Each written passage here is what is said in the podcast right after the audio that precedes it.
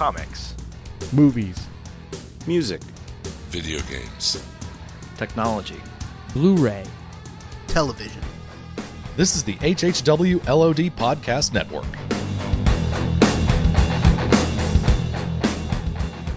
My name is Ichabod Crane.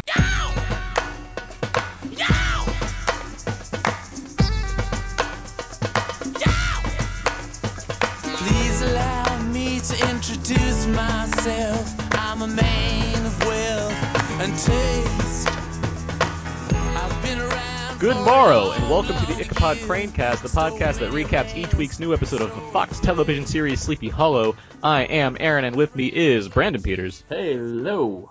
and Maxwell Haddad. Spooky greetings.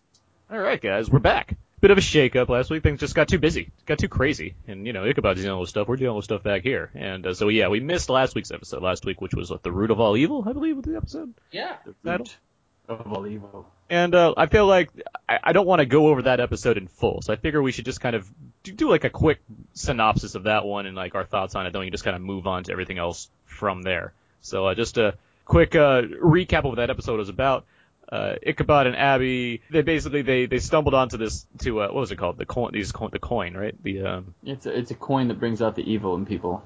Yeah, right. They found yeah, they found these like these haunted coins, um, and we we're, it's revealed, and we have like a Sleepy Hollow history twist where it's it's revealed that Benedict Arnold, the reason he turned on the uh, against the colonists was because of this coin, which made him to go, made him turn evil. Um, Not a traitor. not a traitor, yeah. So, so Sleepy Hollow has redeemed the entire uh, character of Benedict Arnold in real life. Just to let you know, uh, everyone can just ease back now because Ben- that's no longer an expression that works because it was all it was the it was the forces of the dark side that that caused that to happen. But yeah, we the coin the coin we find the coin in like modern day, uh, like what's her name? Uh, Jenny gets a hold of the coin and it leads to a lot of drama involving that. But uh, of the things to really kind of take note of, uh, we're introduced to um, Hawley, the character of Hawley, Nick Hawley, in uh, that episode, and he comes back this week, and we'll get to him later. But um, yeah, those that's like those are like the main points. Um, Correct me if I'm wrong, but Captain finds out that who his lawyer really is. yes, Irving does. Yeah, he uh, Ichabod and Abby they they inform him of who his lawyer is because uh, they're first kind of blocked from seeing Irving, but then they realize the truth of what's going on. So with all that in mind, did you guys like last week's episode? Yeah, solid. Um, one thing I want to point out that I really enjoy that you know I take notice of, I love that um, John Noble, um, the headless, the the our horseman, and uh, Katrina have this like hideout. And so I mean I don't I think uh, not only do we have monsters, but we have them. They have their own like little hideout, which I think is kind of nifty. So you don't really see much. Bad guys like that are usually just constantly on the run or finding new places to hide. Not like how they have this like central headquarters that they're dealing with. It's Yeah, I guess fun. when, when there's two horsemen of the apocalypse involved, Yeah. it seems like they have they're pretty safe staying where they are. So- Yeah, I, yeah, I just I, I just kind of find that a, a little bit of a novelty that doesn't get used anymore. And um, it's interesting in the episode too that the the horseman in one mirror's reflection had a head, and in the other he didn't. I think that's that? because I think that's because in the one that he did, Katrina was watching, Okay. and in the other one she wasn't, so we were seeing her perspective. Okay, Like- so only she when he puts his when his, we see him with a head, it's only through her vision. Is Yeah, that what we're supposed to? Okay. yeah, because That's- she's the that's she's the right. witch. So yeah, that's Okay. that's the way I take it. Yeah, All right. Right. she's the, it's it's a necklace that applies to the two of them, and as far as you know the history between them. So Gotcha. and because she has supernatural powers, she can it, it works for them. All right. Well, thank you for that. Yeah. No sign of the kindred last week though. He didn't come back, Mm-mm. so he's still out there, presumably getting a job and a green card. So, uh, but yeah, Maxwell, did you like last week's episode? Yeah, I thought it was fine. Uh, the, I mean, the coin was in. I like the Benedict Arnold twist, although a lot of supernatural shows over you know the last 20 years have had some sort of you know uh, object that was that makes uh, you know inevitably makes one of your main characters turn evil. So I wasn't a big surprise to see Jenny, uh, you know, go to the dark side, so to speak. And I do have to say, I kind of wish she had shot, um, had gone through with shooting the new sheriff, Captain, whatever. yeah. As a. I'm not a big fan of the character, um, and I hope that there is uh, a little more uh, headway made on that soon. Um, but I did like Hawley um, quite a bit. He gives me a little bit of a Nathan Drake vibe. Uh, oh yeah, he's and, dressed like him. Yeah, exactly. And uh, you know we'll get more into him because he plays a big part in the second episode. But I hope he sticks around for a while. It could be a nice little wrinkle. Yep. For sure. And yeah, let's um I guess before we get to actually well, Maxwell, you want to go over the synopsis for this week's episode? Yeah, sure. Uh, Abby and Crane search for a missing Sleepy Hollow child. Reveals a, reveals a creature akin to the Pied Piper, whose legacy with the child's family extends back to a centuries old curse. And this episode's called uh, "Go Where I Send Thee." That's just fun to say. Um, but yeah, that's uh, that's this week. But before we get into the episode itself, uh, let's just go into some show notes here. Uh, iTunes reviews and ratings, good to get those. It really helps out uh, people find the show and you know make it somewhat more popular. It'd be nice to have you know get some more listeners in here because we certainly like doing the show and talking about Sleepy Hollow. So uh, if you want to log on to iTunes and you know give us a be a quick rating, a quick review, it doesn't take much time. It'd be you know very helpful for the show in general. Also, um, let's see. I was able to live tweet the episode last night, which is a lot of fun. But yeah, you can follow us on Twitter at IchabodCrane or the Facebook page, facebook.com slash IchabodCrane. Feel free to email us at uh, at gmail.com. So yeah, there's lots of ways to reach us. That's what we're going over here. Fun note, actually, when I was, um, when I was live tweeting the episode last night, guys, um, what's her name? Lyndie Greenwood, who plays Jenny on the show. She was also like, she was, she was watching the episode live and tweeting along. So I told her, I tweeted to her that we completely have been saying that you should get your own spin-off involving you as Black Tomb Raider with Clancy Brown, and she completely like favorited that tweet and responded to us, which was very nice. so, so the, the the wheels are turning. That's all I'm saying. Get, getting that going. That's that's how I'm looking at it. But we'll see. So yeah, with that, let's get to uh let's get to everyone's favorite, our newest segment, the, the taking the taking the nation by storm. Some would say. It's time for Gotham Corner. All right, here we are. It's Gotham Corner. It means we're going to talk briefly about this week's episode of Gotham. And because we missed last week, let's give some brief thoughts on last week's. Although I was not a fan of the Balloon Man from the, the third episode of Gotham. I don't think Brandon you were either, correct? Nope. Uh, if we would have had an episode last week, I may have suggested we change uh, Gotham Corner to Rebels Roundup. the to go over the Star Wars uh, Rebels show. Yes, yes, which which I'm I'm liking pretty good so far. Um, but no, uh, whew. Okay. All right. Well, Um, I think last week's Gotham may have all been about poor execution. Maybe somebody, some more talented hands may have been able to tell that story better, but I don't know. Maxwell. I thought. I mean, I don't know. I'm. I have the like the same problem with every episode of Gotham so far. I didn't find the Balloon Man episode any better or worse than any of the other three that or four that have aired. Um, I, just think they're just shoving way too much in each episode. They need to slow down, calm down a little bit, get things focused. It's hard when you have a new show, especially a show that's trying to do as much as Gotham is, but the tone is just bizarre and there's a lot going on and there's like balloons and ping. I don't know. Yeah, see, last, see, I can I can agree to an extent that it's certainly overstuffed with ideas, and the tone has been a little bit wonky in the series in general. But I felt like last week just felt so obviously like poor compared to the other two weeks. It just it just the the concept just looks so silly compared to what I was seeing in Gotham beforehand. That it just bothered me, which is why I was so happy about uh, this this week's episode. Arkham, it felt a lot more consistent overall. Like it, it, it felt like it had a better grip on how the show should kind of play out on a weekly basis. It still needs to, it still needs to get better. I mean, the, it still needs to kind of do a better job with these characters, do a little better job with these dialogue. But I, I was a lot warmer to this episode than the previous week's episode. I, I do think, uh, surprisingly, I, I wouldn't have expected this, but Cobblepot is the best thing going right right now. Right? Uh, yeah. I, really yeah. enjoying the character and the actor is doing just a, a bang up job and you know if they focus a little bit more on that and and cleaned up some of the rougher edges it could be good and I'll stick with it because it's Batman and you know I like I like my superhero stories but um we'll see I don't think you know one complaint I haven't had so far is I've, I've kind of been you know some of the a lot of the cast isn't totally consistent with each other in, in how they're acting, but some of the acting in this recent episode was a little like Ben McKenzie. He's he's better than what was shown, like especially early on when he like channeled Christian Bale for some reason. Yeah, he was really growling at Penguin was- in this week's episode. kind of it was kind of tough to watch and I just like oh really they, this is the takes they chose to put in the episode um, kind of way I, I did think the episode was a step back up um, from last week I'm just yeah I'm I'm waiting for it like Maxwell said like settle down a little bit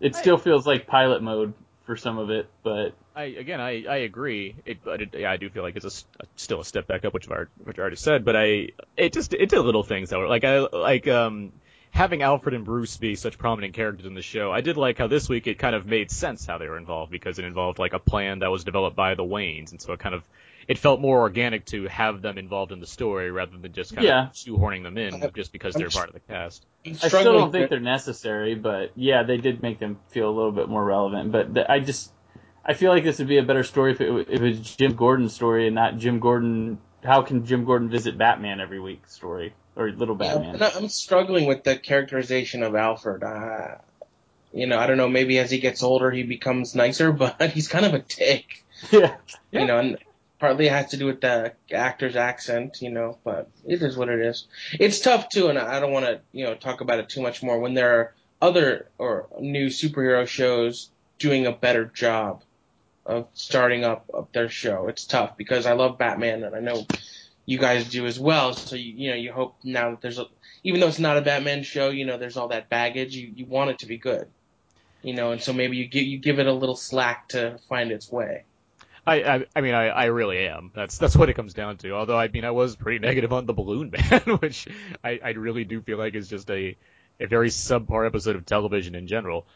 While I do think that this one, like, it just it felt better. It felt more consistent. But yeah, I agree. Like, you know, other shows. Obviously, I think you're referencing The Flash, um, Yeah. which had a very solid pilot, and I haven't seen this week's episode yet, but I am looking forward to watching it. So, I mean, it, Really as well. yeah. All right, let's move on from there then. That was Gotham Corner. All right, so now let's get to this week's episode. Let's get to Back to Sleepy Hollow, back to Go Where I Send Thee, and let's just delve right into it. So, episode starts off. No recap this week, guys. Wasn't that wild? I, this, just, this is the episode that's like, you know what? We don't need the two minutes of uh, previously in Sleepy Hollow. We just kind of, we're just gonna kind of go straight into it. Uh, aside from the return of Hawley, I mean, it was kind of self-contained. I guess so. Yeah. I mean, that's, and like even Ichabod had like kind of a, a, a monologue that briefly surmised what's going on in the series, Yes. so it kind of worked to the show's advantage, I guess. This Could've- is true. Yeah, could have been a time thing too, but I don't know. They, we had the full opening credits too, so I, I don't know. Uh, but yeah, middle of the night, young girl goes downstairs, walks outside her family's mansion. She calmly heads into the woods as a flute player, as flute music plays in the air. That's kind of a little teaser for what's coming next. But the next day, we have Ichabod uh, psyching himself up for his greatest challenge, learning how to drive. Abby knows he's been pra- practicing a bit with Jenny, but he takes a de- deep breath and peels out all over the parking lot, spins around, he's driving like a stunt car driver, you know, tight, drives around some corners pretty tight, whips into a parking spot using the e-brake, and Abby realizes that basically Ichabod's just been messing with her, uh, which is pretty entertaining. He was a much better driver than I was expecting. Yeah. Where, where'd you learn how to do that? I guess he's just that much of an expert. He's pra- he was practicing with Jenny. Jenny plus the photographic memory. Yeah. I guess. I mean, he knows he knows how to reverse now, so that's that's the key. That was, that Yeah. was, that was holding him back. uh, Ichabod receives an Amber Alert uh, during this driving lesson, which gives him the gives him note that there's a girl missing. So they proceed to proceed onto this plot line. At the parents' house, Abby uh, tries to encourage Sarah's parents to stay positive. Now she Abby knows the parents, correct? That's the Yeah. Yeah, it's it. a, it's a social worker or court child lawyer she had when uh, her and her sister were orphaned. There we go. And uh, but yeah, uh, the girl Sarah trying to keep the parents positive. Sarah's their youngest. They also have three adopted boys. The mother, uh, Beth, blames herself for falling asleep in the office and forgetting to set the alarm. That's what she says for now. Uh, later, Abby finds Beth outside, and Abby remembers that she, she was the caseworker, as we kind of just went over. And she, you know, she basically makes a huge promise that they're gonna find Sarah. They're gonna, they're gonna get her. Uh, meanwhile, Crane Ichabod's kind of peeking around the estate. Uh, he sees a rifle mounted on the wall with a plaque that says "From the estate of Daniel Lancaster," and this leads to a uh, leads to a, a kind of an explanation of who the Lancasters are. Um, apparently, they were they sided with the Pat- like back in the Revolutionary War time. We get a whole flashback. We get the Lancasters sided with the Patriots very late after they knew that the uh, the the uh, Patriots were going to win the war, and apparently he and and Ichabod they they hated him. They hated Daniel Lancaster. Uh, Crane as kind of going through this uh, through the woods and realizing what's going on. Crane notices a sign of struggle and a blood splatter in the woods. Uh, Abby finds an old hollow bone on, on the on the ground with holes in it. it. Crane recognizes it as a type of instrument made in China. It's in fact a flute type thing, just made out of a bone. He plays it because Ichabod's, of course, a great flute player. and something comes over Abby, and she starts walking into the swamp, totally zoned out, until Crane stops her. Uh, at this point, Ichabod realizes who they're facing, none other than a Pied Piper. Dun dun dun. Intro credit sequence. So yeah, we got a Pied Piper this week. I feel like this is the only show that I could, maybe some of the other supernatural shows that I don't watch, but one of the few shows that can get away with having a Pied Piper as a serious threat as a villain. I agree with that. I, I, my mind kind of went immediately to uh, Silicon Valley. I don't know if anyone. yeah. of course, there is a uh, DC Comics villain named the Pied Piper who will be on the Flash later this season. But in terms of the, you know, childhood, you know, fantasy story character, this show can and does get away with it. And boy, is he scary. Yeah, it's, it's a good design on the. I like it when he comes out of the mud. He looks really cool. Yeah, and he's like Assassin's Creed. I feel like- we'll get to that. Whoever does the creature design on this show like reaches like into the depths of my childhood nightmares and like puts it on television. yes. It can be kind of disconcerting at times because like, oh my god, I've had a nightmare about this guy and now here he is on TV. What's Oh, he's the Pied Piper. I didn't know that. What's funny is that like these characters, they look really like well done and like fitting of a world of Guillermo del Toro. Meanwhile, in Guillermo del Toro's own show, The Strain, they have a main character named the Master that looks ridiculous and like can't Yeah. seriously whatsoever. It's really ridiculous. He, he, he looks like like the leprosy version of Count Chocula. It's crazy how terrible. that That's a- I had not heard that description, but that's really apt. um, Someone should put. I mean, I love Guillermo del Toro, but I don't think uh, television is his strong suit as yet. Someone should sit him down and show him the first season of Sleepy Hollow and be like, "Here, watch this," and then do this for season two of The Strain. well, was he show running The Strain? No, but you know, I'm sure that everything sort of had to hit his desk in some capacity. Yeah, that's fair enough. Uh, okay, so moving on. After the break, we get we get a um we get uh, Crane meets Abby back in the archive. She's still annoyed. He's still annoyed that he has to sneak around Captain Reyes, uh, but he has the uh, he he has the uh, the bone flute. He he realizes that the bone flute has a range similar to a piccolo, but pitches up half a note. Uh, he tells Abby about just to give some more flute knowledge. Uh, he he tells Abby about a time during war when the British soldiers were quartered in Sleepy Hollow and an entire garrison was lured outside by flute music and slaughtered by a piper. This is where we get like a whole flashback sequence where the piper's using like super cool moves akin to something like Assassin's Creed. That's really what I was reminded of the whole time. Yeah. Um, to show like how like strong a fighter the Pied Piper is. This is a far cry from like some guy in tights like luring mice out of town. This is like the this, Yeah. this, this isn't your father's Pied Piper, obviously. Come, children. Isn't that like like sort of like the tagline of the show? This isn't your father's headless horseman. exactly. Yeah. Sorry, they come up. This isn't your father's Pied Piper. I, I, like I would be surprised if like Rupert Murdoch like was in a room just trying to pitch ideas of shows based off that moniker of just okay, I like the idea, guys, but let's make it not your father's version of Sleepy Hollow. let's make it not your father's version of American Idol. Let's do this. Okay, let's go. this isn't your father's Gotham. Yeah. So um, Abby. I wish it was your father's Gotham. Yeah. At this point, that's how I'm feeling. But anyways, Abby remembers she felt compelled to go somewhere. Crane thinks it's a summoning spell. Abby agrees to Crane's unspoken suggestion that they play the music for her again, and they follow. In order to kind of make this work, uh, Ichabod develops a. How does he get it onto the um the MP3? Like he makes an MP3 recording of the. Uh, someone does, right? I think he plays it and they record it. And He plays it. the- Yeah. So as they- you call it, a loop, an MP3 loop. Yeah, and uh, so yeah, they go out into the woods. Uh, she listens to Crane's recording on her phone, and he follows it until he sees someone. He stops Abby, and she draws her gun as they approach a person, and it turns out to be Hawley, the treasure hunter. He's wounded, but he tells him Sarah is still alive.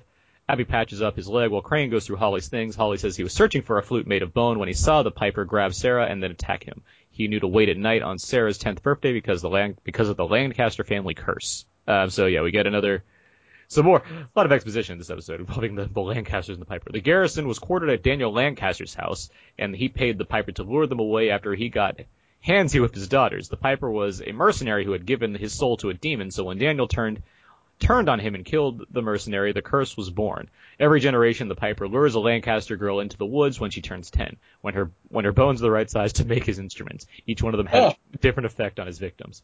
Oh, So that's fun stuff right there. Good wholesome fun. their rib cage is a xylophone. It's fantastic. Yeah, it's it's like the Lion King scene where they're playing in the elephant's graveyard. It's a lot like that. Except with human girls. Yeah. Not father's uh, xylophone. Be- because Hawley completely forgot everything that happened last week, he thinks it's just a legend, but he says the Piper weakens his victims before killing them. The reason they have about 36 hours, which was why they have about 36 hours, Abby takes out the bone flute and offers it to Hawley if he helps find them. Um, so yeah, we're getting a lot more, uh, Hawley. Um, obviously. I guess I wouldn't be too surprised if he eventually entered the cast as like a main player, but do you, do you, do you guys like the kind of, the use of this character as kind of a scoundrel type, like basically the Han Solo of the series? A, he's a future love interest for Jenny. That's, what you think? Oh yeah. For Jenny? I mean, Jenny had the I Ir- think- Jenny had the I Irving think- thing going. I think he's a future love interest for Abby, to be honest. Okay, yeah. Or love I triangle. It's just a love triangle. May I mean I I like the character. I think he's pretty cool.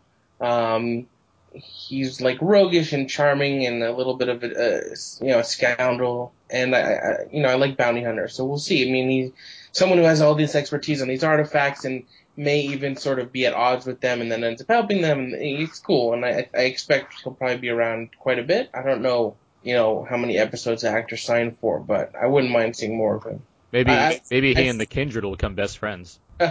I've seen the actor in other shows, and I always thought he was kind of a douche. So I was surprised to actually like him in this. Well, yeah, he has like you know he has a five o'clock shadow now, so he's automatically cooler than just playing playing white bread guy. To be fair, I think the first show I ever saw had the actor in was um, One Tree Hill, where he played like a stalker and kidnapper and like almost like rapist. So this is a better role for him. In uh, back in uh, in Tarrytown, Captain Irving does his research on the four horsemen in the Bible. He is ha- he has this this incredible vision of himself as a demon going full ninja on townspeople as, as Sleepy Hollow burns and the horseman rides. What did we think of this sequence? Like, so there's like this like We're, we're building to this, right? Please Yeah. tell me we're building to this. this, this was amazing. This like little sequence of him like just like just destroying people as like the horse like everything's on fire. Like it looked crazy kind of depiction. Or- there. Orlando all- Jones. Orlando Jones gets some of the best action stuff. he does. He in really this show.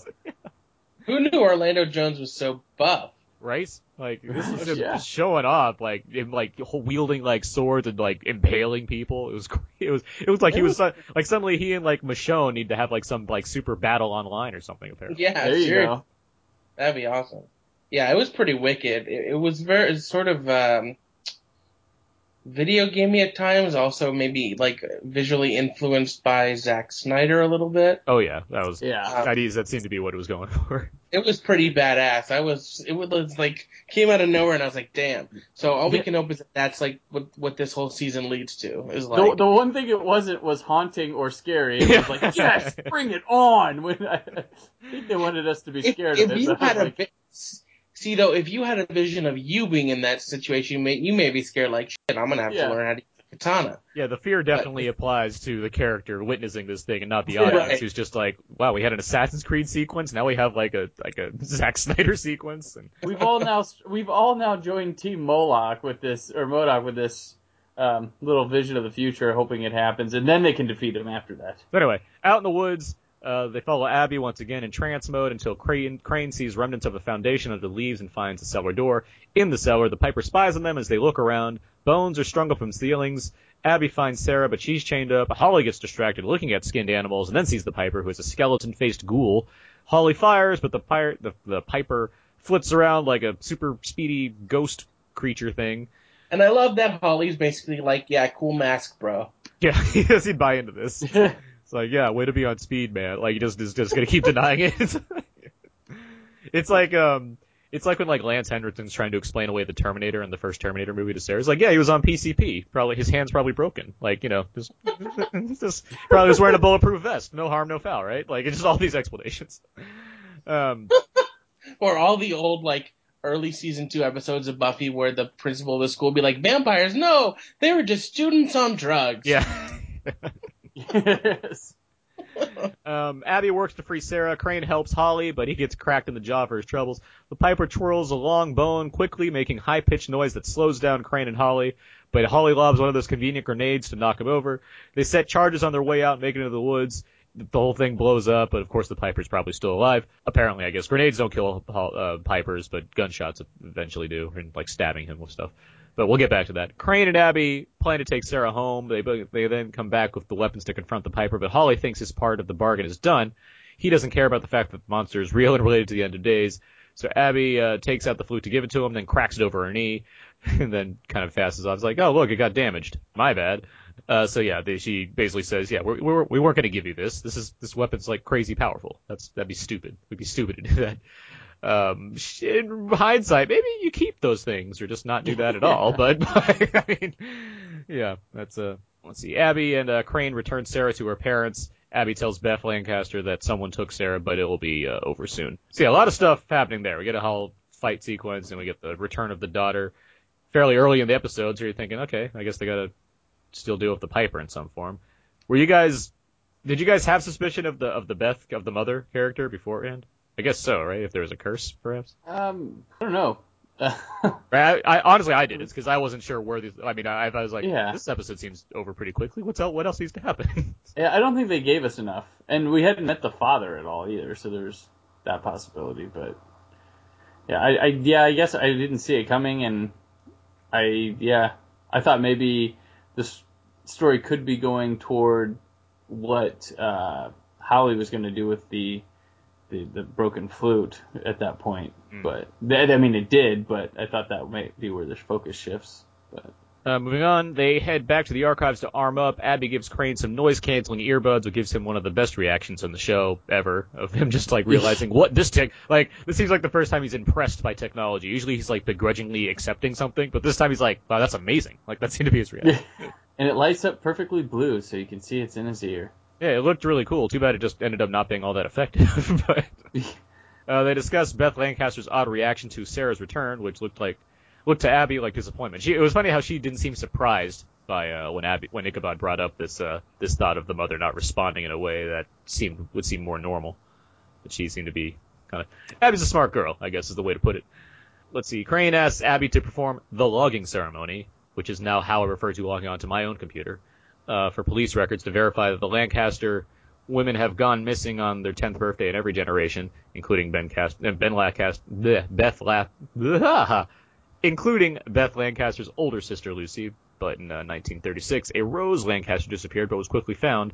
But then all the other children in her family died of fever. They think this was the curse, and Ben Lan- Ben Beth Lancaster knew if she didn't sacrifice Sarah, she could lose all of her children. One thing, Lancaster's just got to stop having all these kids, right? That's right, all right. But uh, that seems to be the clear way to do it. Keep in your pants, Lancaster.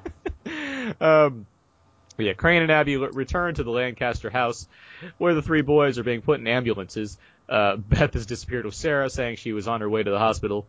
Uh, Crane takes one of Daniel Lancaster's mounted swords and asks to drive, if interest in the interest of haste, of course, which is why he gets to drive and Abby doesn't. So the plan is to kind of race and find Beth. Uh, they race into the woods and find Beth's car. Beth is leading her daughter into the woods, and when Abby finds her, Beth draws a gun on Abby and tries to make her understand what it's like to feel so powerless. Crane promises her they can make it right. Uh, they have a big, very convincing argument. It's very emotional. It's very well done. Beth drops her gun and holds her daughter when the Piper rushes them. He knocks down Beth, and Crane goes after him. Abby empties their gun, but it has no effect. The Piper escapes down to the well into a cellar. Crane follows with the sword. He puts his earbuds on. He takes on the Piper with the sword. The Piper overpowers him, making the earbuds somewhat unnecessary, but it did give us a cool kind of intro into that fight of him attempting to do something different than last time. He begins his kind of twirl my my staff over your head to to uh, annoy you tactic, paralyzing Crane. Uh, Crane manages to grab a rock and smash Piper's toe with it. One of the easiest ways to d- disable any enemy, of course. Throw a rock at him. Uh, he, he then uh, grabs his sword, lops off the Piper's arm, but then the Piper throws Crane against the wall and is crawling towards the staff when Abby appears, picks up the staff, and skewers him with it. So yeah, Piper down. We got a Piper down. This Piper will pie no more. Um, it's funny how she's, Abby's like, Crane, finish this! And then, then she's the one that kind of goes after him and finishes it herself. Anyway, uh, so yeah, Piper destroyed. Fatality, Abby. Yep. Yes. Back, back in Tarrytown, Captain Irving talks to John to, to John Parrish, Henry Parrish, confronting him about his identity. Parrish says he's quit, he could quit as his lawyer, but then the payments to Irving's wife would stop, as w- as would the insurance for his daughter, and Irving's own case will be delayed indefinitely. Henry tells Irving that he just wants to help him because what is war if not an instrument of justice? Irving asks Parrish what he's done to him. Parrish cites a Bible verse, Ezekiel 18:4. Irving eventually goes to read it. He, it says, "Behold, all souls are mine." He then remembers the, the essential pricking the finger scene um, with the pen while signing the documents. So he concludes that you took my that he has his soul. I feel like there's probably more needed than just to just like accidentally sign something to get someone's soul. He didn't consent. He didn't like. Yeah, he didn't sign like knowingly in blood. Which makes me wonder if like Henry just might be like screwing with him or not. Uh, even though there was a lot of emphasis on that whole scene and making sure that we remember it as an audience, but it's like Yeah. it seems a little too seems for something as like sacred as a soul. It seems like that's a little too easy to get someone to give it over. Yeah, like he didn't. He didn't know that's what he was signing over, and he didn't. You know, he wasn't aware what was the what was going. He was tricked. That said, Henry was also trying to kind of convince Irving that he should be on his side in very in some words, just because like Ichabod and Abby haven't done enough to get him out of their predicament. But I feel, I mean, from an audience perspective, I'm the guy that's yelling at the TV. It's like, what are they supposed to do? Like, this seems like they've done all they can to try to help him out. And Ichabod even said he was safer in there if he if that was his lawyer. Yeah, I, I feel like I, I don't know. I, I, I feel like I'm gonna be annoyed if like if Irving goes to the dark side by choice rather than by like being forced to. Unless he's a double agent. That you just more moles, right? Katrina and Irving as Yes. moles in the Moloch's army. against them. Uh, so anyway, we get back to Crane and Abby, who are at some like harbor as they uh, the seaside cafe, where Crane assesses his cappuccino as sadistic larceny, which is typical of the Italians. A, a, he- I had to write all this down. A gaudy hillock of overheated milk atop a thimble's worth of coffee. He he yells.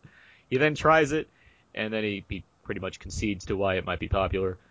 This all seemed like everything about like him wiping, like having foam wiped off his like lips and the way he was describing things. It seemed like something out of a Hugh Grant movie. That's like what I was thinking at that point. But then I, I've I, lo- I loved it when he chugged it, and it was like, oh, it's very hot under the foam. Seems like a scene that was made purely for people to be able to post about later on Tumblr. That really is what it feels like.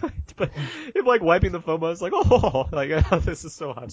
Adorable. Yeah. And yeah, then You Ab- believe Pied Piper killing kids. but then yeah, then we get to Abby. She just basically states, you know what, we can win this thing. That's pretty much what we uh, what we have coming up out of the out of the good guy side. At the very end, we get back to the to a bar where Hawley meets with the, his bone flute buyer.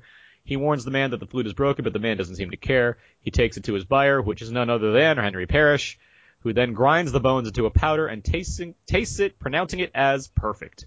And that is Like, what concludes our angrily episode. ground them. In How there. how much do you suspect one, one pays for a bone flute in these days market? You know, a good a good couple hundred thou, right? You know, right? You know, I don't enough enough to get Hawley through another Abercrombie and Fitch gift certificate. know. Yeah. That that's how much they cost there. I don't know.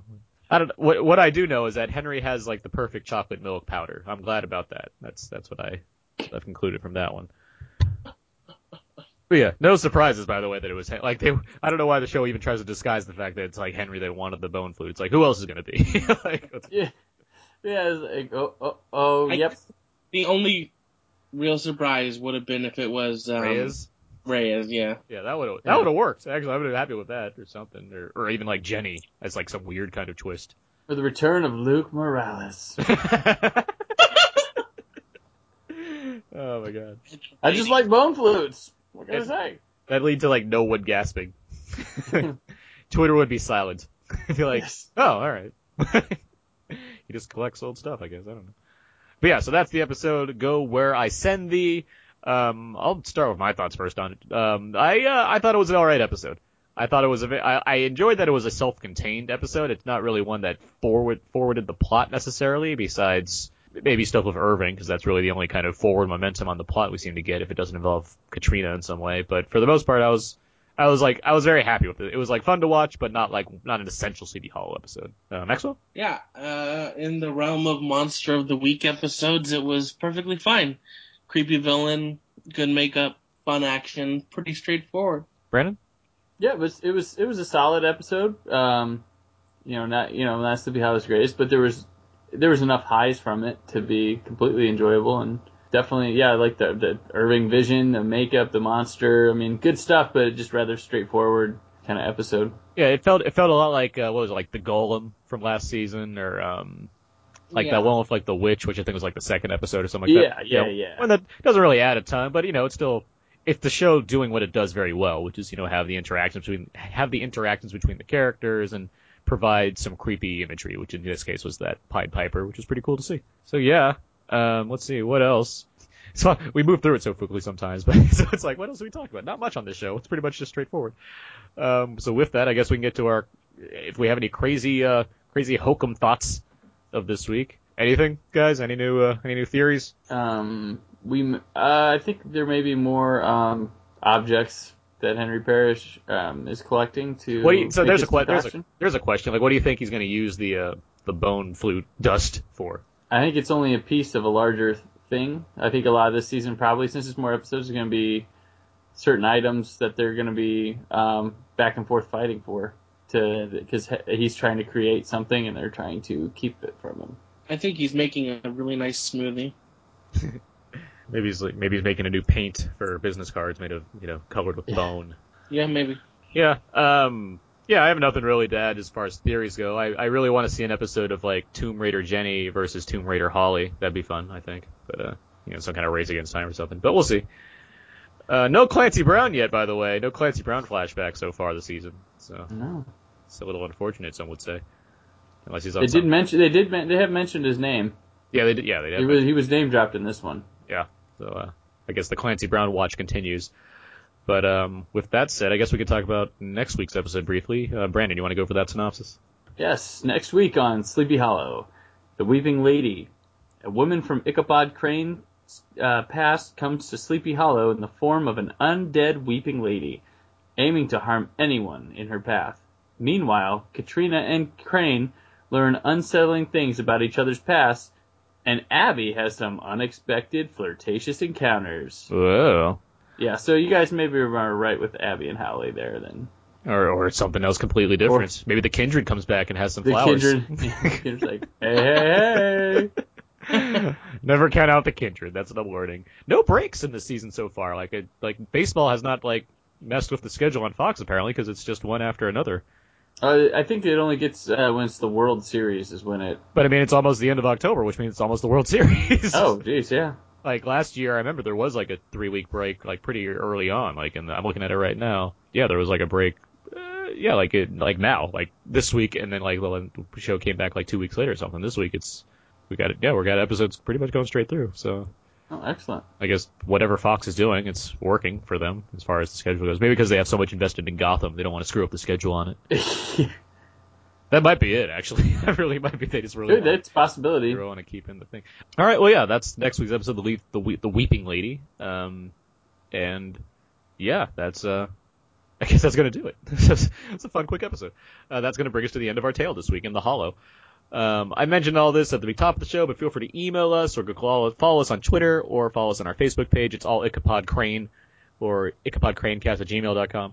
Um, you can also follow the other shows on the HHW LOD podcast network. That's where you can find this show along with other shows, including the Walking Dead TV podcast, which is back into full swing now that Walking Dead's back on the air, as well as, of course, the other show that I host, the Out Now There in a Day podcast, which is having special bonus episodes talking about horror movies from all over, from through, throughout the decades, which Brandon has been uh, guesting on as well.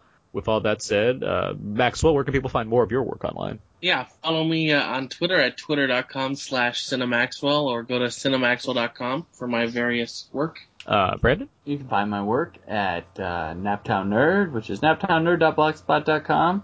Um, also, I write for whysoblu.com, where Aaron writes stellar movie reviews. Thank you. I do also uh, post my reviews on my own personal site, thecodazeek.com, and you can follow me on Twitter at Aaron's PS4.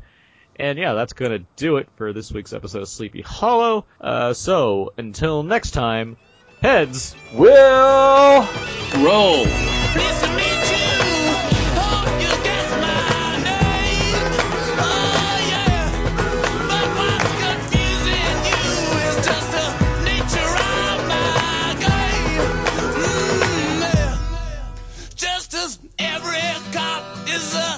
And all the sinners saints. As heads is tails, just call me Lucifer, cause I'm in need of some restraint.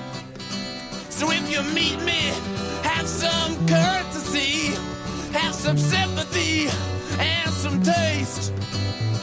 Use all your well-learned tests, or I'll lay your soul to waste.